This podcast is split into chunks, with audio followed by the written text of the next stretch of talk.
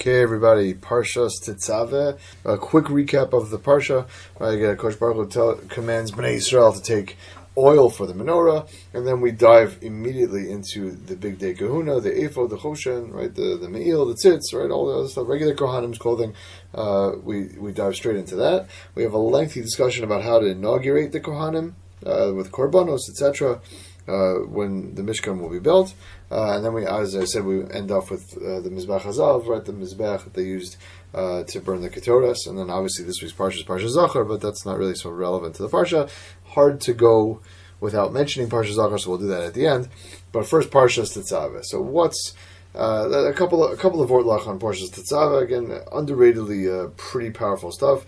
Uh, as I didn't mention last week because we didn't do a shiur on Truma, uh, but the Mishkan in general uh, has some fascinating imagery, and if it's well, again, I feel like very often these parshas get uh, shortchanged because it's a lot of technical stuff and it's quote unquote boring. Um, and plus, you're in the middle of you know Purim season, so like you know, I feel like these parshas don't get uh, the love they deserve, except for Ki Sisa, which obviously you have the Egel Azov, so people right obviously talk about that a lot.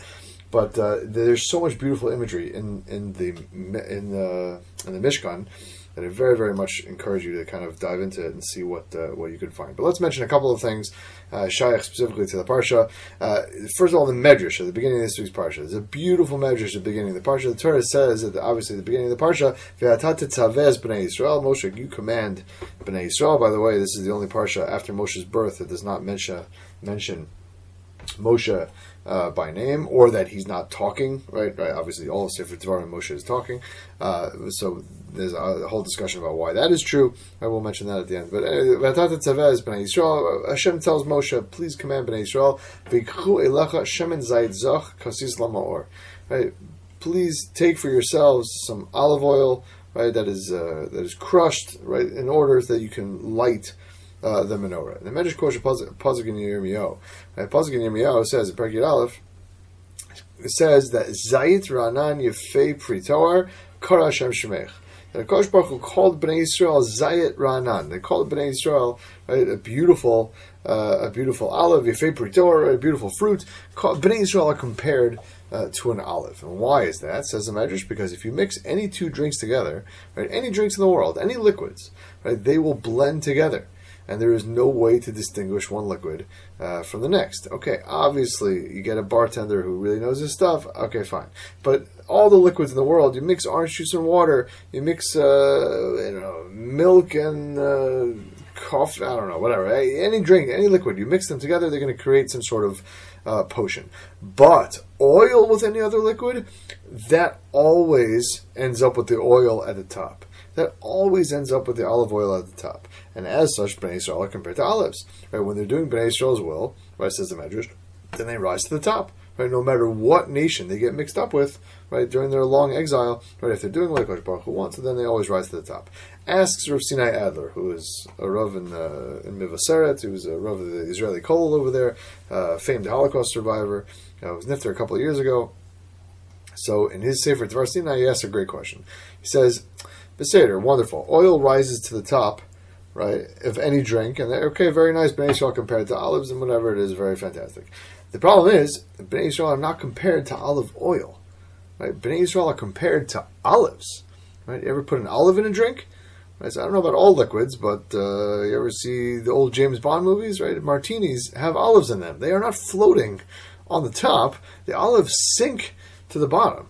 Right, so the Medrash right, was not exactly accurate when it says you mix right, Bnei Israel doing Tzon Shalmakom, right? Bnei Israel, you, you, you, they always rise to the top. The Bnei Israel compared to an olive, a Zayit Ranan, not Zayt Shemen Ranan in the pasuk. So what's the deal with that medrash? So Rav Adler says, Rav Adler says, he answers based on his own uh, life experiences, no doubt, uh, and he explains that just like an olive is ground up and crushed to create olive oil, so too, unfortunately, Bnei Israel are crushed and ground up through their gullus, and only then does the olive oil come out. Uh, and in Echanami, Bnei Israel come on come out on top, but only after they get oppressed and afflicted and subjugated uh, by the goyim. But I thought perhaps right? That we can answer a little differently based on uh, the end of the Medrash. Right? Again, notice again, remember what the Medrash said. It does not say that the Jews always rise to the top.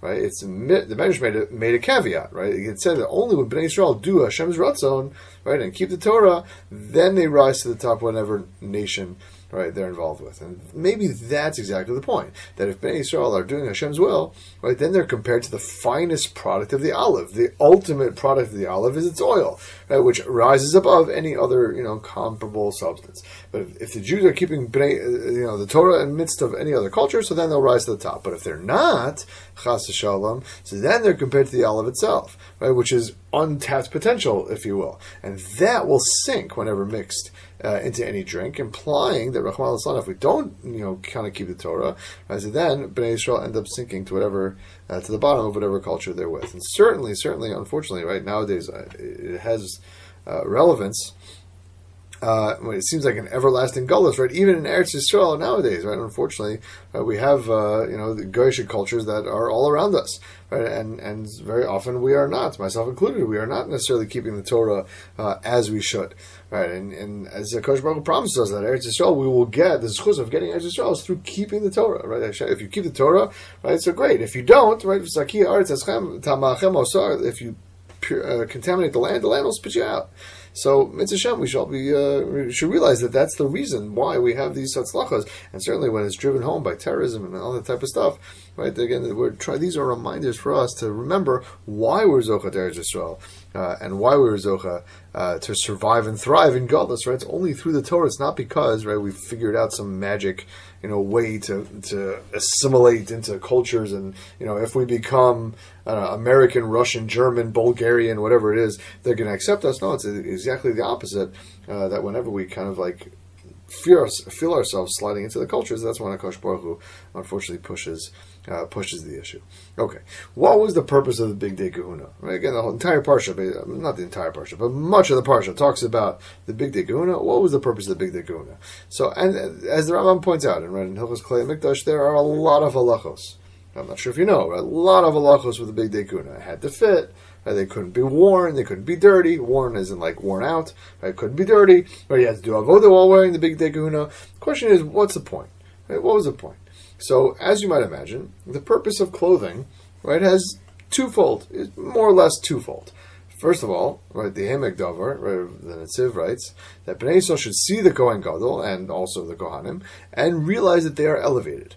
Right, they, they realize that they are elevated above Klal Yisrael. That Akash Baruch Hu chose the Kohanim. Right, then Bechorim had their choice right?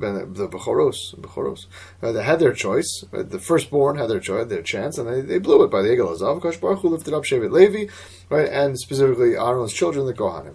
So they should see that they are an elevated state. That these are extra holy people, and they're doing the holy avodah in Beis Hamikdash, or the Ramban, in the same, along the same veins, right? That uh, fascinating. But uh, that that Akash Baruch Hu, the Ramban writes, modeled the Bigdei Kehuna after what was royally fashionable at the time, right? That these people should look like princes. They should look like kings. Right? That you should have a certain impact on the viewer, meaning that the big deguna are for the people looking at them, and they should be affected, right? If you go to the base of Mikdash and people walk around in flip flops and board shorts, so obviously it would not create the same vibe as if you walked around and saw people wearing, you know, tcheles argaman, all these beautiful uh, bigodim so that's that's first of all that that the clothing affects people who are looking at the wearer, right? and therefore the Kohanim had to have special clothing that would show them in a regal state because Bnei Yisrael again they're going to come to Beis Hamikdash. Can you imagine? You come to Beis offer your korban, and the dude's chilling there with uh, I don't know a hookah and some sunglasses. Obviously, it's not not appropriate. So we had to have proper clothing so that the the vibe and the ambiance and the proper respect would be had would be shown right from the people who are viewing them. The chinuch, interestingly enough, uh, in Mitzvah Tzadik Tes, uh, points out that the opposite is also true, and this is the other possibility: is that man is affected by what they wear. Right, people are affected by the clothing that, that are on them. Right, and you needed therefore specific clothing for the temple service for the avodah Beis right, to make not for the people necessarily, but for the kohanim, for the kohanim to focus and realize, you know, dalef nemiyata omed, realize in front of who you're standing, where you're standing, um, and uh, and so they could be, for themselves to, to do the avodah, to shach the korbanos, to do all the other types of things they had to do, right? That with the proper kovod rosh, with the proper sense of respect. And the mussar for us is that we have to be aware of both of these things in terms of what our clothes do. Meaning, often we don't really think about clothes in this way. Right? We think about style, fashion. What are people going to say about us? Maybe we're trying to impress certain people.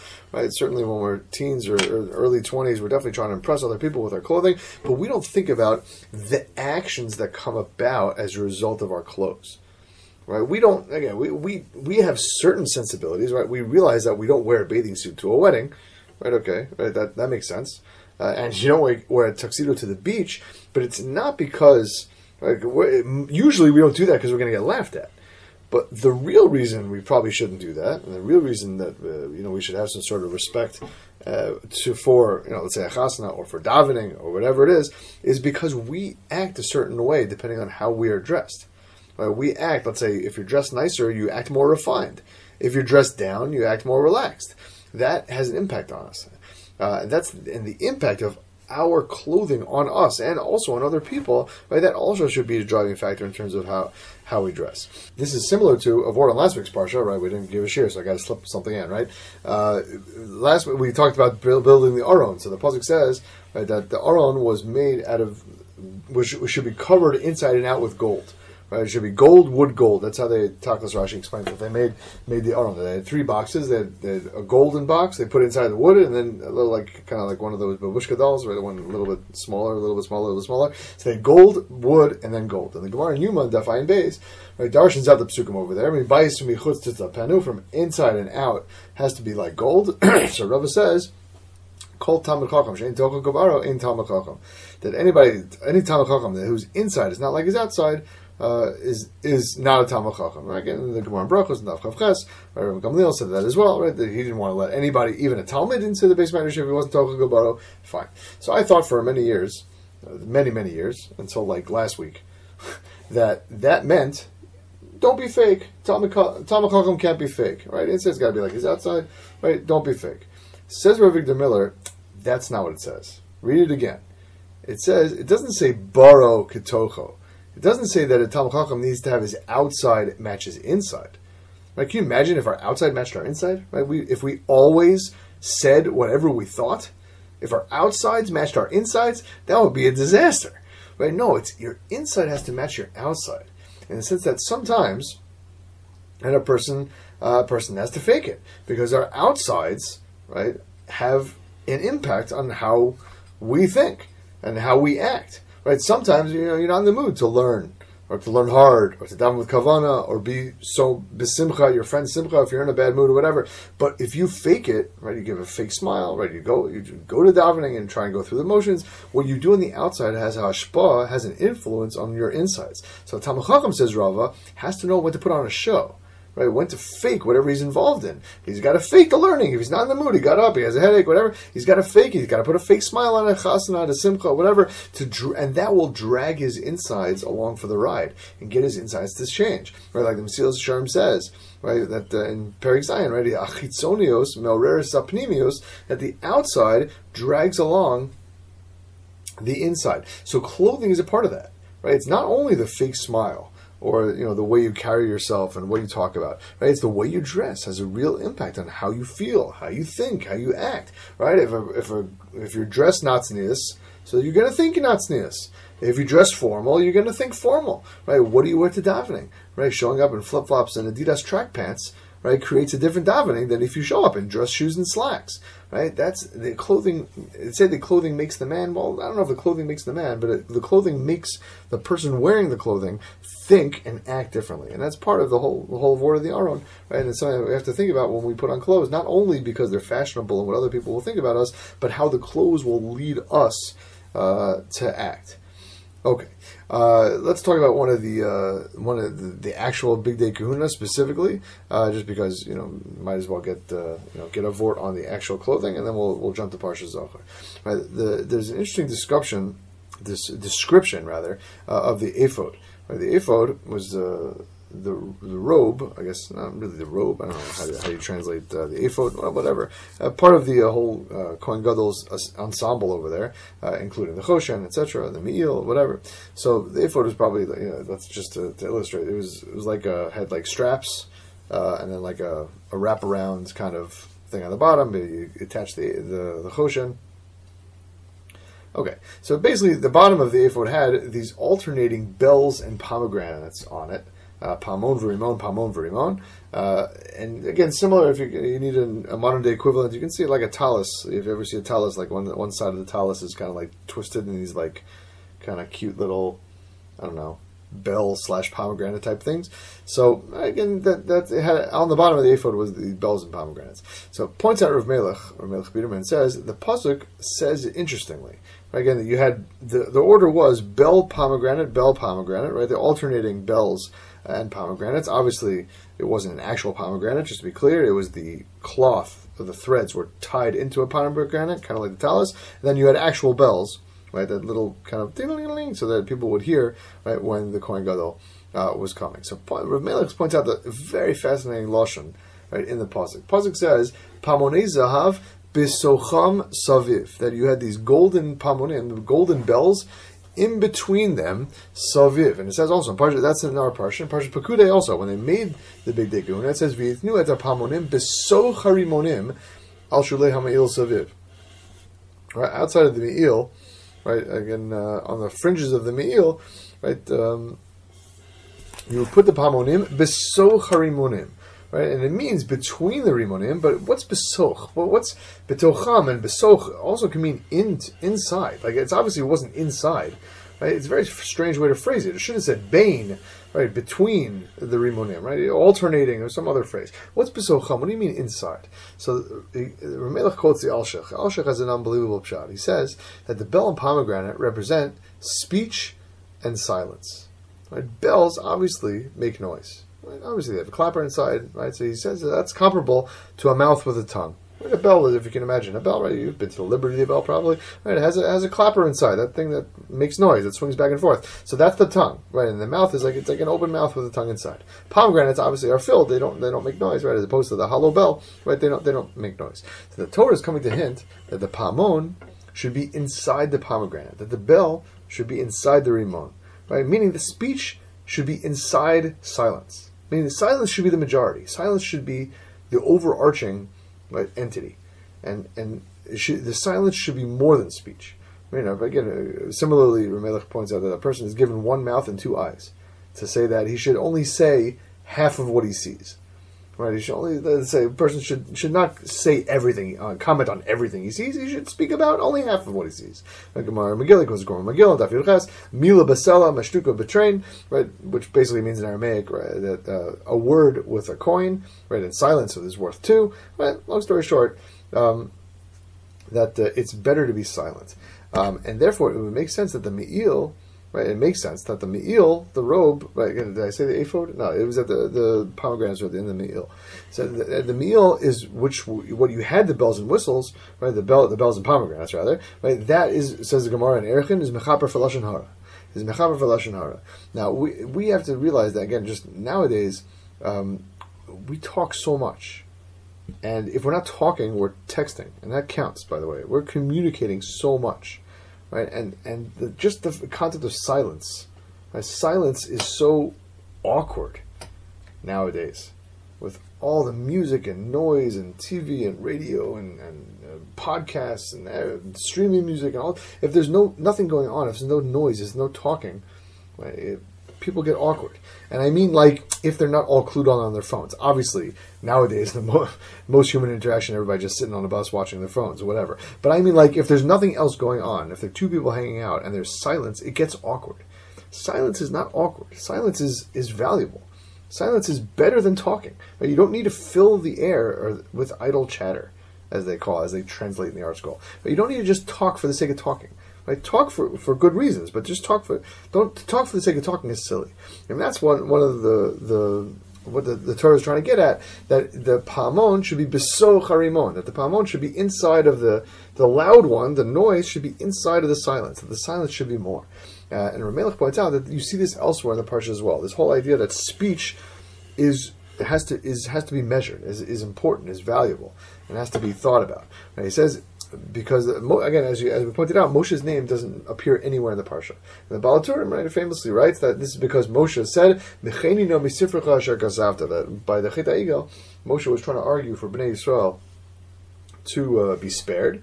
And Moshe, one of the things Moshe said to Hashem was, if you destroy the Jews, then erase me right from uh, this book that you wrote. Right? Again, it's a So, so uh, obviously that didn't happen. But the Gemara Mako says, Gemara Mako Stafir Aleph says that kilos chacham afilu al tanai ba v'nizkayim that if a curse of a Talmud or the curse of a tzaddik, even if it's unconditioned, right? I'm cursing you on condition that uh, you know if you if you don't give me a hundred bucks, I'm cursing you. Uh, if the guy gave him a hundred bucks, you wouldn't expect the curse to come through. But says the Gemara that the curse is going to come true even if the Tanai is not fulfilled. So same thing over here. Moshe said, if you destroy the Jews, erase me from the Torah. Well, Hashem obviously didn't destroy the Jews, so he probably shouldn't erase them from the Torah. But it was still miskayim. It still happened in a certain way, right? How did it manifest itself? It manifested by the fact that Moshe is not found in Parshas Tetzaveh. So the Shachal Torah explains that this is the hidden meaning of Atat Tzavez B'nai Yisrael. You, Moshe, Tzavez B'nai Yisrael, go command B'nai Yisrael, says Ramelech, how much a person needs to be careful, careful with their speech. Because Moshe said that, he was arguing, right? But, but it came true, right? Things that we say right, have a power that we don't even realize. Obviously, we talked about Lashon Hara before, we don't need to elaborate so much, but realize the things that your words do. Realize that silence does not necessarily have to be awkward, uh, it can be valuable. Uh, and don't just speak just for the sake of speaking, because inevitably that leads some to that leads to some sort of lashon hara or etc., etc.